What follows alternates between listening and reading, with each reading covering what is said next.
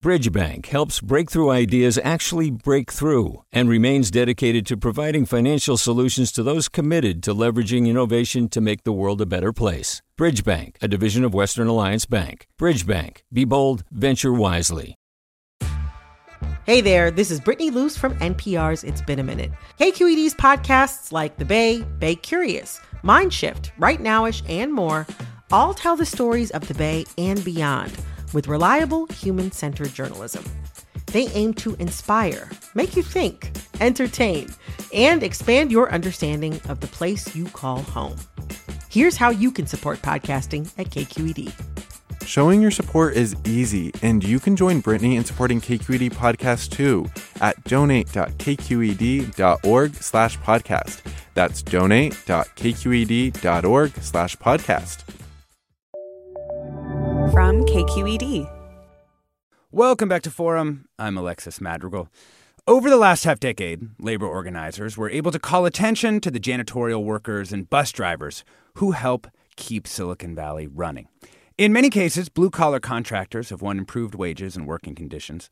But there's another class of technology industry workers who toil inside the big company offices but aren't tech company badged employees.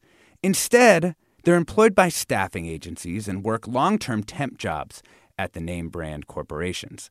They don't get the same salaries and benefits, and perhaps unsurprisingly, based on the data that can be gathered, they're more likely to be women and underrepresented people of color.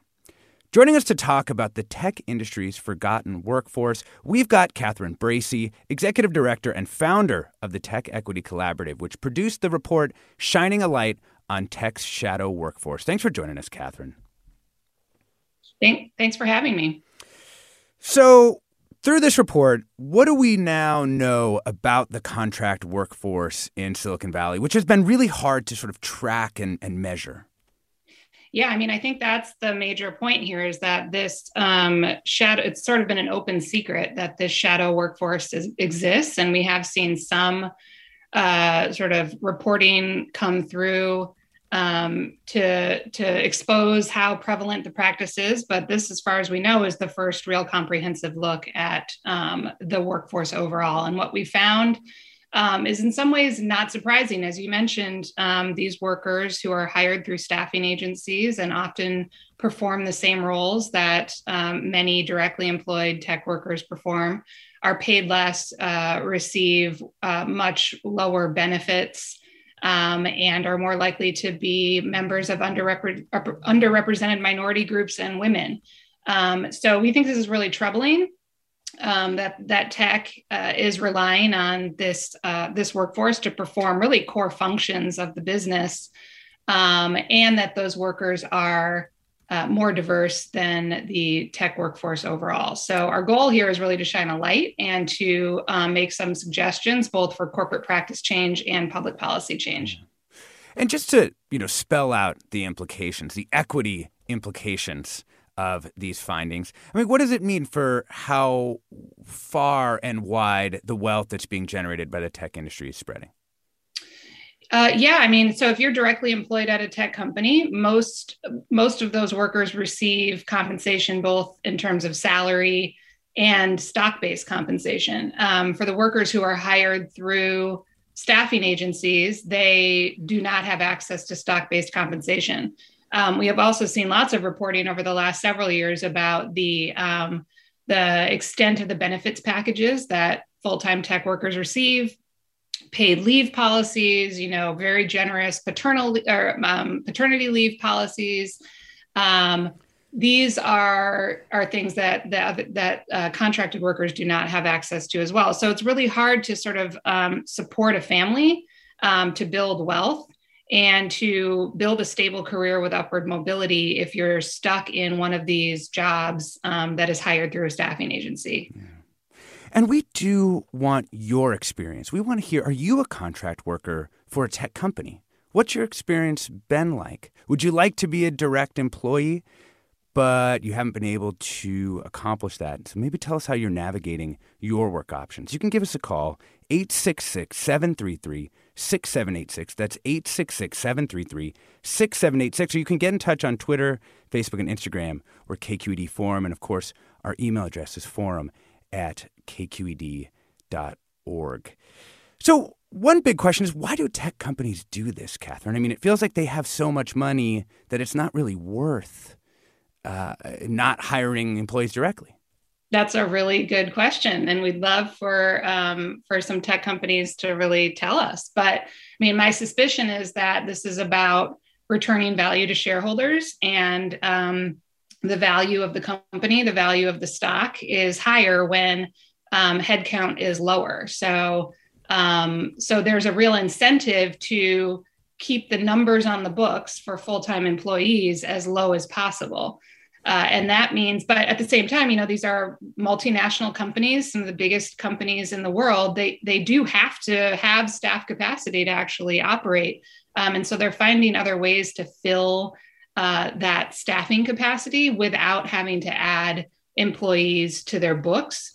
Um, and that helps them look like they're operating much more efficiently. I mean, I think that there is a, a sort of, you know, part of the mythology of Silicon Valley is these really high flying companies that get really big really fast and have very low headcounts. So, you know, when Instagram was purchased by Facebook for over a billion dollars, which is actually kind of a quaint number these days, um, they only had 13 full-time employees and that was sort of celebrated. Same with whatsapp. So i mean i think that that is part of um, it's one of the reasons why we're focused on tech here. You know obviously contracting out is not uh, a practice that only happens in the tech industry but because of some of these unique characteristics of the tech business model and, and venture capital and how it has fueled some of these practices it's important for us to look at tech in particular and how this plays out in the tech industry. Yeah what are the sort of staffing categories where this is uh, the biggest issue? You know, I mean, I think content moderation has come up. I've seen in from my own reporting, I ran into a lot of the babysitters for self-driving cars were also uh-huh. sort of uh-huh. contractors, even though that seemed like something that's really directly in the line of the technological development programs at these companies. So where do we see this uh, really playing out?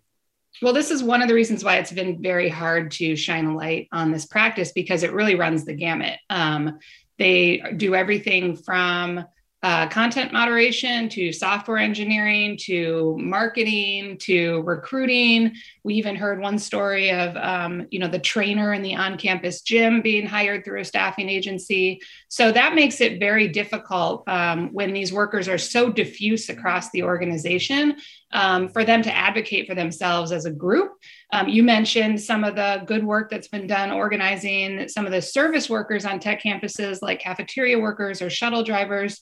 Um, that is much easier to do. Uh, in some ways, it's actually they're in a better position because the role is so well defined and their employer is in, in the business of doing one thing um, that you can wrap your hands around advocating for that group of worker um, because the roles here are so diffuse and because these workers go into a tech office or maybe pre-pandemic they went into a tech office and sat side by side with a full-time directly employed employee doing the same job it became very hard to sort of figure out how to advocate for them as one group yeah we're talking about the tech industry shadow workforce of contractors, which is the subject of a newly released report by the Tech Equity Collaborative. Talking right now with Catherine Bracy, Executive Director and founder of the Tech Equity Collaborative. And we'd like to add Ferris Lee, works as a sort of security officer in sort of the, the big office at a large tech company who shared his story for this report. Welcome, Ferris. Well, I'm I'm glad to be here. yeah. So, can you just tell us a little bit about the kind of job you have and how you became a, a contractor or found this role? Absolutely. Um, I am a security officer. I work in the Regional Security Operations Center for one of the largest tech companies in the entire world. Um, their products are used by pretty much every single person every single day, uh, as long as you have internet.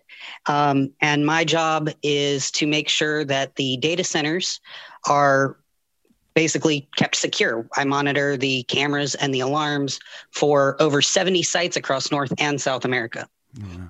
So, do you work directly with employees of that company, and you, and you're just one of the staffing agency people, or is the whole security center kind of all uh, folks in your position?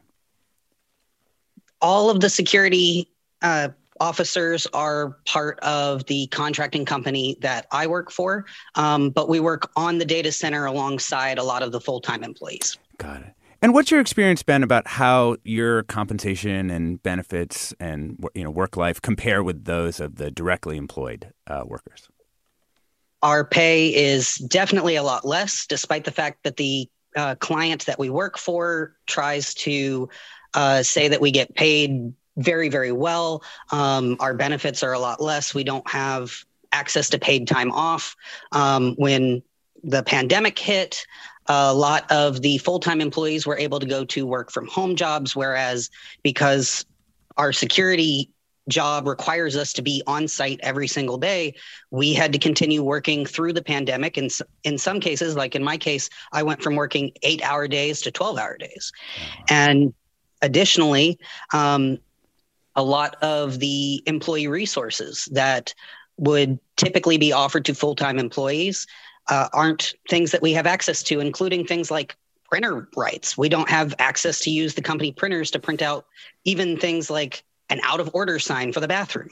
Hmm. You know, these companies celebrate their cultures as being inclusive and fun and interesting.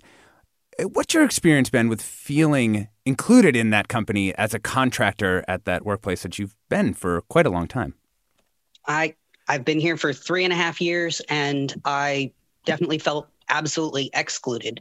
Um, while I was allowed to enjoy some of the like the cafes and the snack rooms and things like that, I wasn't allowed to engage in any sort of uh, after work activities, whether that was, you know, Friday night drinking with other coworkers after work, obviously, um, or even things like for me as a member of the LGBTQ plus community, I wasn't even allowed to go with the with other employees to the Pride Parade in our area. Um, and one of the things that made me feel particularly excluded was the fact that as a trans man, um, I wasn't allowed to even have my preferred name on my badge until very, very recently. And that took me going to uh, our local union and getting help from them and going public before my name was able to be put onto my badge, despite the fact that the company I work for claims to be inclusive. And and why was that? Because there's sort of a dual management structure where you're you know the staffing agency is controlling your badge and the company is eh, was not really responsive to those concerns. Basically, I was told that my badge had to reflect my legal name. I was told this by my contracting company's management team. Um, and every time I tried to go for help and get any sort of assistance with any sort of transphobia that I was experiencing on site, um, I was told I had to go through my chain of command, had to go through my management team, the contracting company's HR, and nobody was doing anything. And I wasn't allowed to even speak to our clients' HR or any of their management. And it wasn't until I went public that um, suddenly everybody became interested in helping me. And oh, well, we have all these policies that you could have had access to. And when I go and click on the links and the emails they're sending me in my work email, I don't have access to it because I'm a TVC, a temp vendor contractor. I'm not a full time employee. It was another one of those things where I didn't have access to certain information or certain employee resource groups because of my status as a TVC. Mm-hmm. So you mentioned you're now involved with a union. Uh, which one is it, and how has that you know changed your situation? If you can say which uh, union it is. Yes, um, I w- work in conjunction with Alphabet Workers Union, um, which is a minority union. Um, but we are doing some great work in trying to get rid of this two tier workforce, um, make things equitable across the board for both TVCs and FTEs. And how do you, what do you want to see changed going forward? I want the clients to be held accountable. I want the contracting companies that do work with them to be held to the policies that the clients say that they're keeping them to.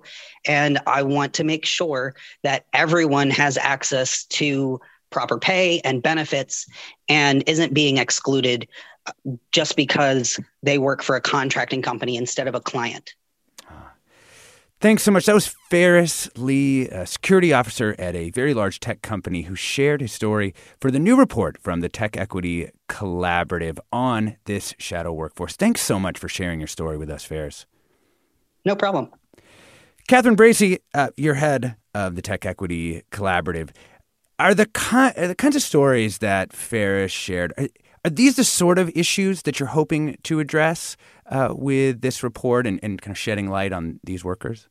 Yeah, that's exactly right. And I think Ferris's story is very indicative of what we heard across the board. One of the, you know, uh, oftentimes people look at a job quality and base it on, um, you know, whatever the pay rate is. And on paper, that may look good for some of these workers who are making, you know, 20 or $30 an hour. That doesn't seem like a really bad job. But when you hear the experiences um, that, that people like Ferris are having, mean, it, it, becomes really harmful. And I think that this fragmented management structure is a big driver of a lot of the harms that workers are experiencing, where they're caught in this sort of Kafka esque cycle where they're legally employed by this staffing agency. Many of the workers don't have any contact with the staffing agency at all. Some of whom we talked to didn't remember the name of their actual legal employer. They had to go check their pay stub. Mm. Um, but their day to day work is managed by these tech companies who really keep try to keep as much of a hands off approach because they're scared of, of being exposed to legal liability.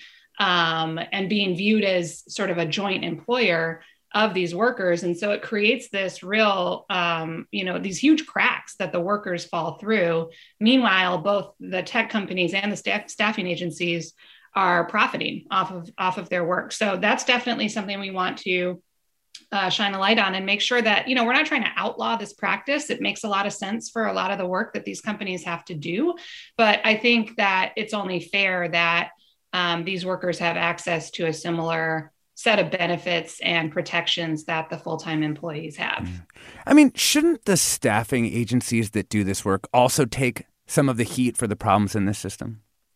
Absolutely. And I think the tech companies have a lot of leverage that they don't use over the staffing agencies. I mean, the staffing agencies benefit immensely from these information asymmetries that are driven by the tech companies not wanting to know. It's sort of a don't ask, don't tell. So the tech companies pay the staffing agencies a certain amount of money and then leave it to the staffing agencies to decide how much they actually get paid. And, and, and the tech companies are not auditing. They might say, hey, we demand that you pay, you know, a $15 minimum wage or whatever, but they're not doing any auditing on that.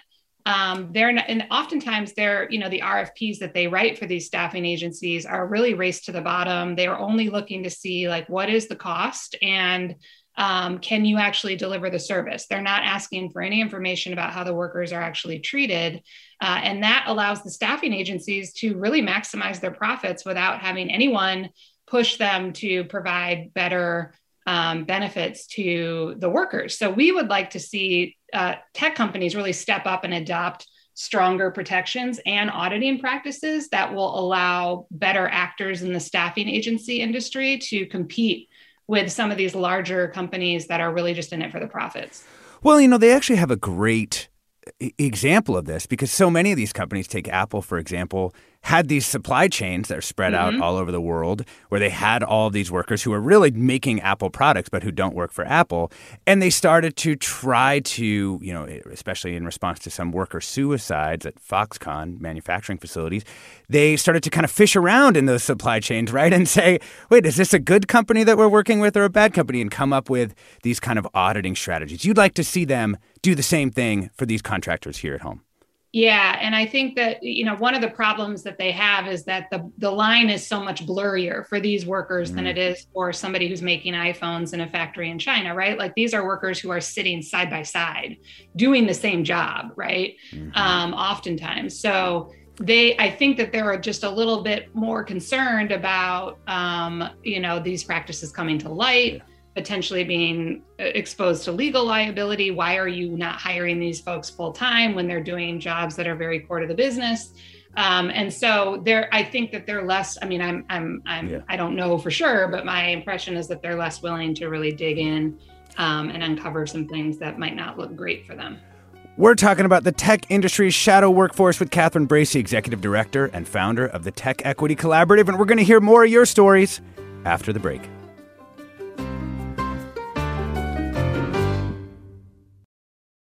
Support for Forum comes from San Francisco Opera. Set 10 years after a school shooting, the critically acclaimed opera Innocence takes us into a complex emotional journey where our understanding of innocence and guilt is constantly upended.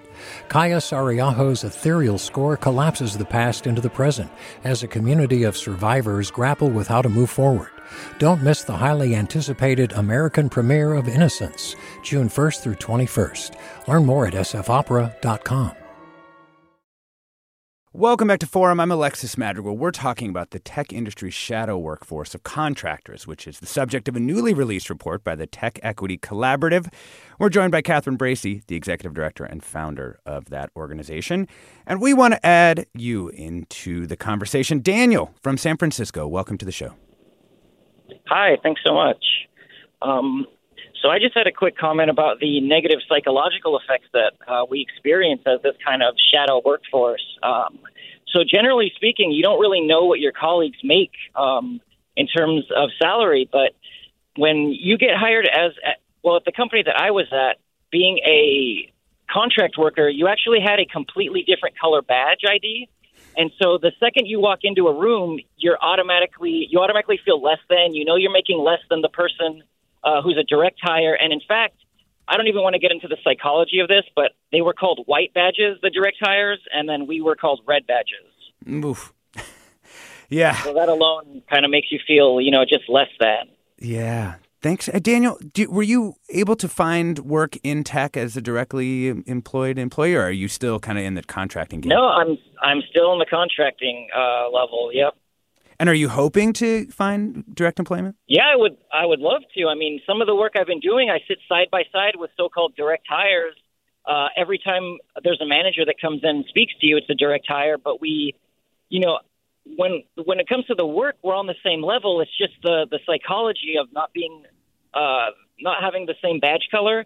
It really messes with you when you come into work every day. Like the last caller was saying, you're not invited to the bring your family to work days some of the cool functions that they have, you're not allowed to come in, but you know, you come in the next day and then you're doing the same work. So mm. yeah, yeah, um, uh, yeah. Thanks to the investigator for shining a light on this. I really appreciate it.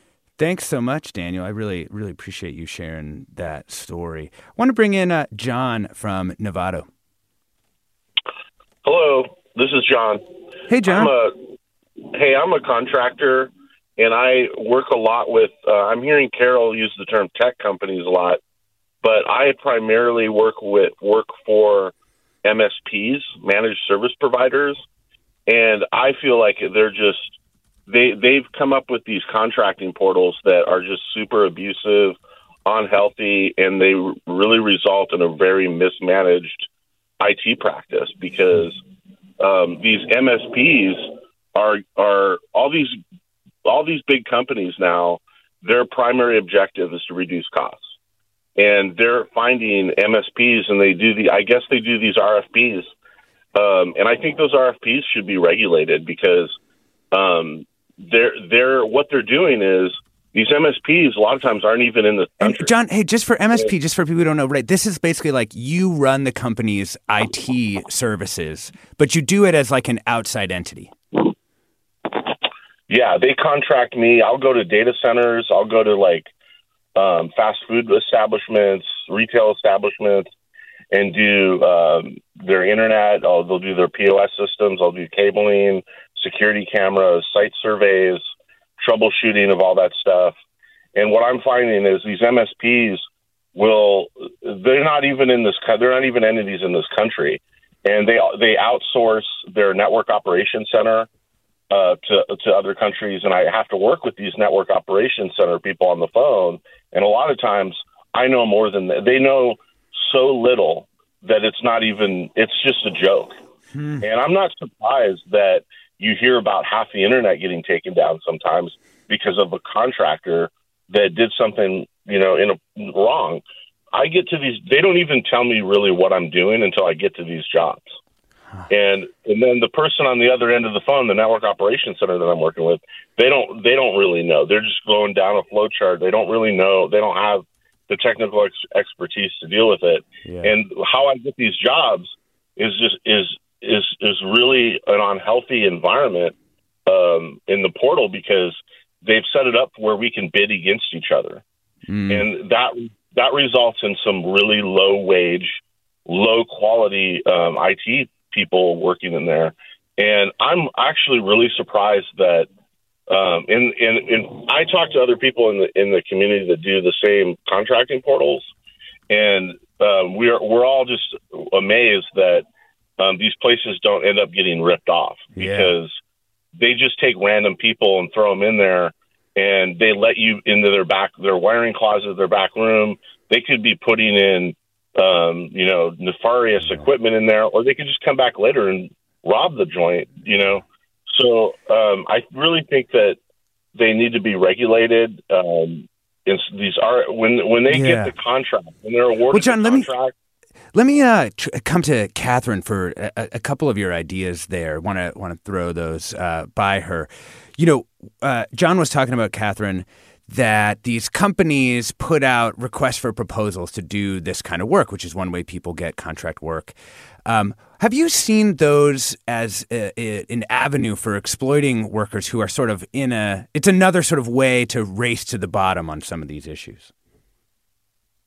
Yeah, I mean the RFP is really setting the framework, and and it sends a lot of signals to the staffing agency about what the tech company will accept. Um, and they don't. And honestly, we have found that many of them just it's more it's less nefarious than it is sort of it's just not on their mind. They're not thinking about these things. Um, so we're hoping that the the standard that we've created and want to help tech companies adopt will fix this, but.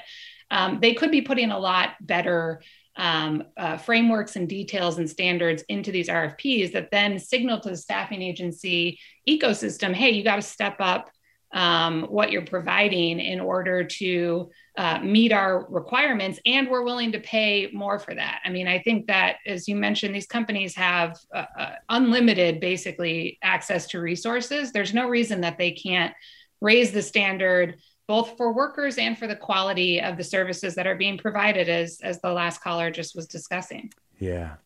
We're talking about the tech industry's contractor workforce, the folks, you know, working right next to directly employed uh, badged employees, as we might call them. And you know, Ron actually has a question for other listeners. How do direct hire employees feel about contractors doing the same work for far less?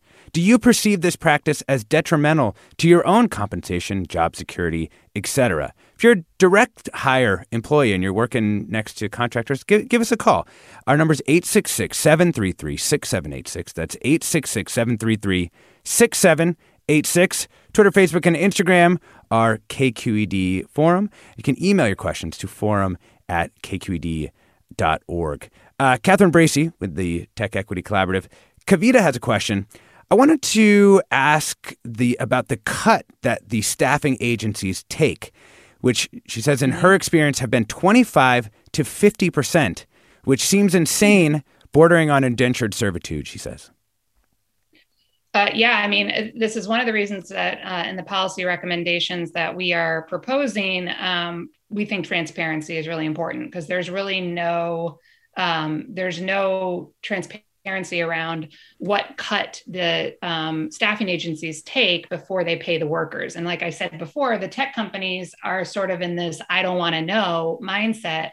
And so they're not asking questions or digging very deep to see if the workers are actually being compensated based on what they think they're being compensated. I've, I've heard stories of direct direct employed managers thinking that these workers were getting paid twice as much as they actually were getting paid based on the contract that they had signed with the staffing agency. So we really need, and that's where public policy can really play a role. I think there's a lot that tech companies can do voluntarily, but ultimately we need um, we need staffing agencies and tech companies to be forced to um, provide some data about who they're hiring, uh, who works for them, just in the way that they have to report data on their full time workforce. Um, and then look at those disparities across the board. I mean, there are equal pay laws on the books, but the loophole here is that equal pay laws only apply to workers who are employed by the same legal entity. And since the contract workers are employed by the staffing agency and the, and the tech workers are employed by the tech company, equal pay, pay law doesn't apply here. So there's a lot that public policy can do here as well. Yeah.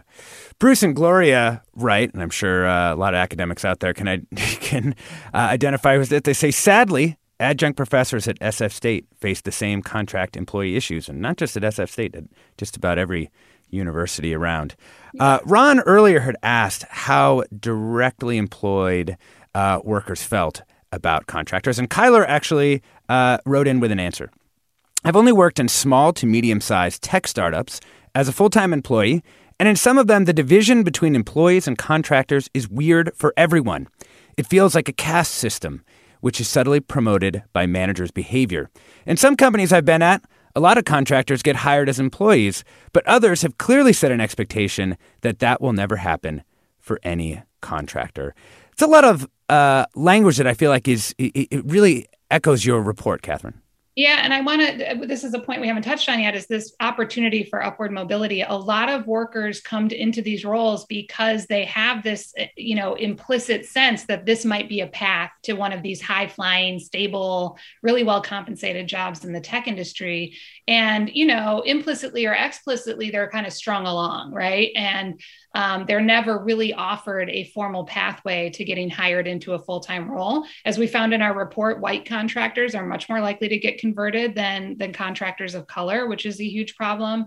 Um, and we think that as we recover from the pandemic and, and, and the labor market is shifting, a lot of people are going to be looking at these temporary staffing agency opportunities as a way to get back into the workforce. And that, that changes the power dynamic even more, putting the staffing agencies and the tech companies even more in the driver's seat. So we really need to find one of the solutions we suggest is that tech companies really look at these contract workforces as a pool of talent. Um, they're always saying they want to hire more diverse, uh, more diverse workforce. Well, they've got this well-trained, experienced workforce that is more diverse than their full-time staff.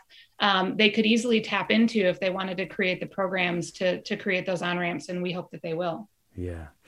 Uh, one more question before we go to Brad, or one more uh, comment before we go to Brad in Foster City. ST writes, I'm not an IT person, but a finance person. I was hired as a contract worker at Tesla in 2014. I was initially offered a full time job. I went through a hiring agency, but as soon as they knew I was a contractor in my previous job, I was given a take it or leave it option for a contract job. Just one, another mechanism of exploitation. Brad in Foster City, you're on. Hi, you guys. Uh, thank you so much for taking my call. I just want to support um, um, you. I'm a contractor for a biotech company everybody's heard of. I've been here for almost three years. California law also limits you could only be hired for three years as a contractor. Then it's either up or out. I started, and I'm a single parent, and I'm have a college degree and advanced degree. I just assumed, like you said, that it would lead to a full time position if I showed extreme punctuality, dependability, and just I strove to always ask for more training and make myself available, everything I could possibly think of to do. And um, I started at twenty six dollars gross. I mean, and uh, over uh, after a year, I got a two dollar raise, and recently I was raised to thirty. That's that means your net uh, week is like eight hundred bucks, mm. and I'm working full time. It doesn't even cover my rent. And so I just assumed I could suck it up for a year or two and it would lead to a full time position. Meanwhile, they really put a kibosh on like, don't ever discuss how much you're getting paid. But you know, like people in, around you are buying homes and stuff mm-hmm. in the Bay Area, and here you are not even covering your rent. And and even uh, one other thing, like daycare, like that's one of the other perks. Like I have a I have a five year old daughter. Like there's there was a daycare that was only available to full time employees, and like here they are driving like Teslas, and you're barely scraping by. And where's that kind of assistance going to? The people who are getting paid the most money. People who really need it, struggling single parent. I wasn't eligible. I had to go to some place. Like I was, there was nothing. There was nothing. Not even a credit or any kind of help.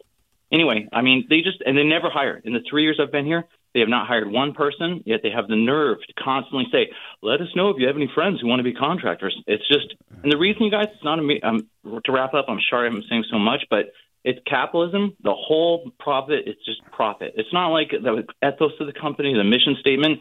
I mean, they're publicly traded companies. They care about the dollar, and that's really why I hope ultimately we evolve to like evaluating more than profit. That's why I, I think a lot of people are finding fault with this system because yeah. it's let's just be honest, it's not sustainable. It values profit over everything else, and and the breakdown is starting to be appreciated that pure profit pursuit is not equal equating to human well-being, whether it be for individual workers hey, hey Br- yeah, Brad. No, I and I I appreciate the broader perspective you're bringing to this, and also wish you the, the best of luck. It's tough. Being a single parent is, is tough. Want to just make sure we get to the last uh, couple callers. Uh, we'll move kind of quickly here. Jorge in, in San Jose, thanks for uh, waiting. I take this bad runner just right around to. Hey, Jorge. Been through it a couple of times. but You're on. Okay.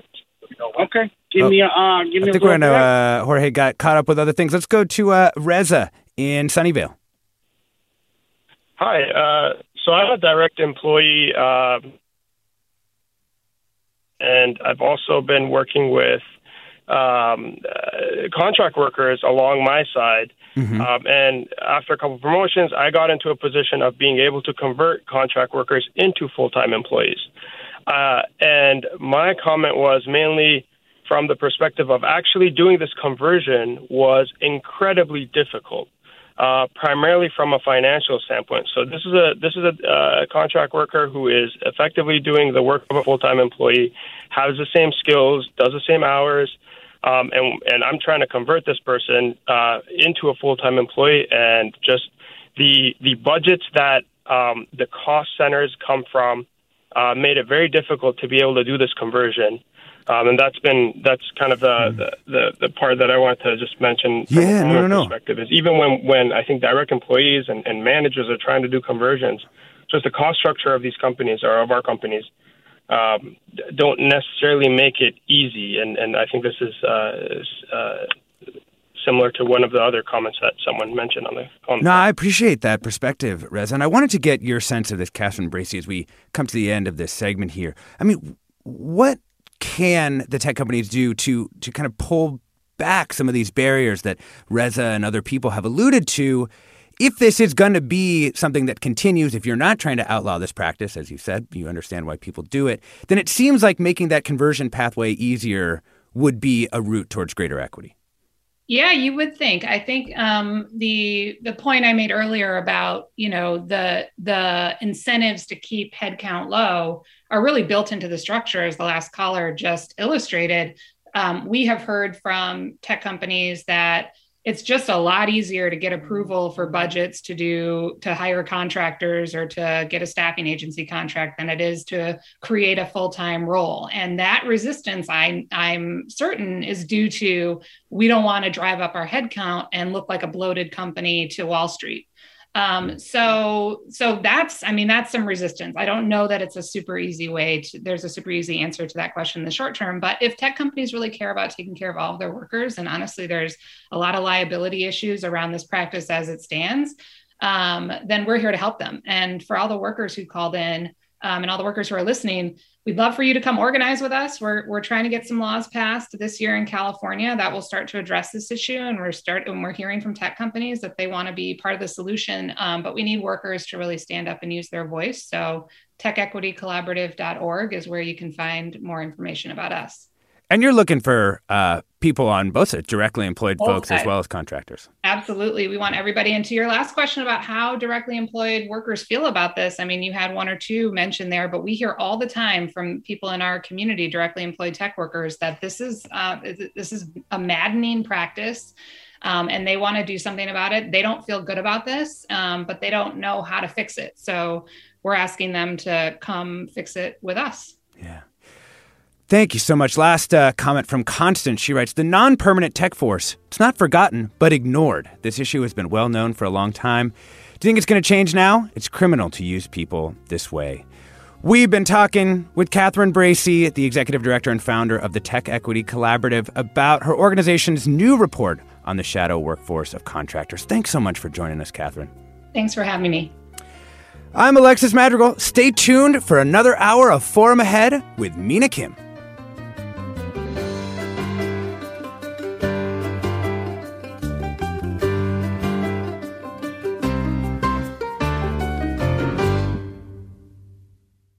Funds for the production of Forum are provided by the members of KQED Public Radio, the Germanacos Foundation, the Generosity Foundation, and the Heising Simons Foundation. Support for Forum comes from San Francisco Opera. Set 10 years after a school shooting, the critically acclaimed opera Innocence takes us into a complex emotional journey where our understanding of innocence and guilt is constantly upended.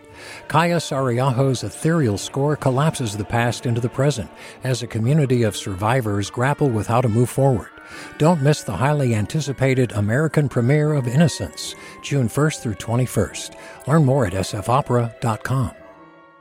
We've all got those parts of our house where the internet just won't go. Well, if you had wall to wall Wi Fi from Xfinity, you could worry less about dead spots. Because with wall to wall Wi Fi from Xfinity, you get fast speeds, reliable connection in every room, and power for all of your devices, even when everyone's online. That's wall to wall Wi Fi only with Xfinity. Restrictions apply, not available in all areas, actual speeds vary. All over the country, We need to improve reading in Wisconsin. schools are changing the way they teach reading. I'm calling for a renewed focus on literacy. We have gotten this wrong in New York and all across the nation. And it's happening because of a podcast. I think your podcast has changed my life. And I'm going to share this podcast with everyone I meet. Sold a Story investigates how teaching kids to read went wrong. New episodes of Sold a Story are available now.